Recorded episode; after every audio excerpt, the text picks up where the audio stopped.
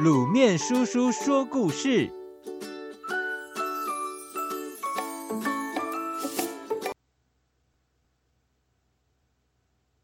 李记斩蛇。从前有一个地方出现了一条蛇精，百姓都深以为苦。就在县官焦头烂额的时候，巫祝急忙跑出来报告，说蛇精托梦给他。表示想要吃十二、十三岁的小女孩，还说如果不答应，就要给大家一点颜色瞧瞧。县官十分犹豫，偏偏不久，果真莫名其妙了，发生了好几起的天灾。无助又言之凿凿地表示，蛇精再次托梦叫他转达，说这都是他做的，如果再不满足他的要求，还会有更大的灾难。县官只得下令去穷人家或是罪犯家征求一个少女。到了八月初祭祀的时候，送到蛇精的洞口。这样一连过了九年，说也奇怪，在这九年当中，地方上真的太平得很，既没发生什么天灾，也没发生什么蛇精害人的事。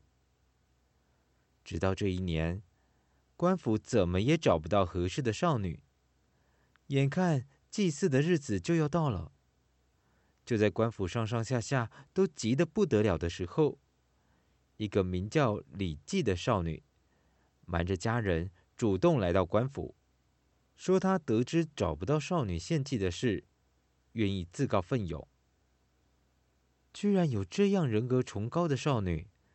愿意自我牺牲来拯救大家，官府里人人都大喜过望，只想立刻就把李记送到蛇洞去。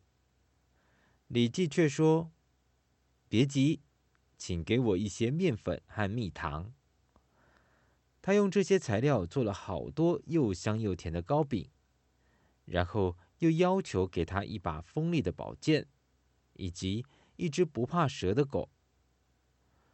众人火速呢，把这两件事都办妥之后，把李记往蛇洞一送，就忙不迭的全都跑了。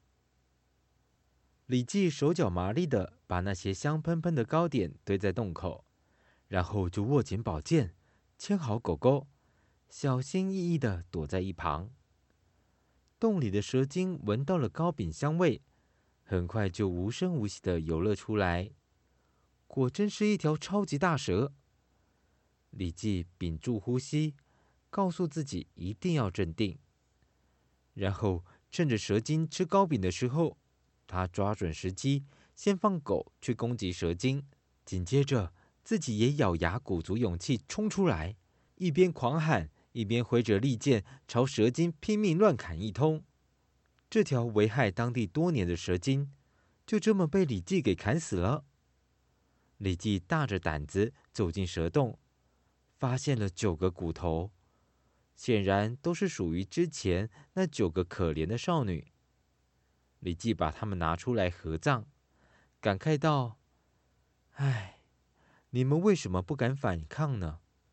就是因为你们胆小懦弱，才会被蛇精给吃掉啊！从此，当地就再也没有蛇精作怪的事了。”各位小朋友，这个是在古老的民间故事里的一则小故事，而且居然能看到一个这么勇敢的少女李记，哇，真的是令大家印象深刻的。没有错，面对困境的时候，束手无策永远是死路一条，放手一搏或许还能找到生机呢。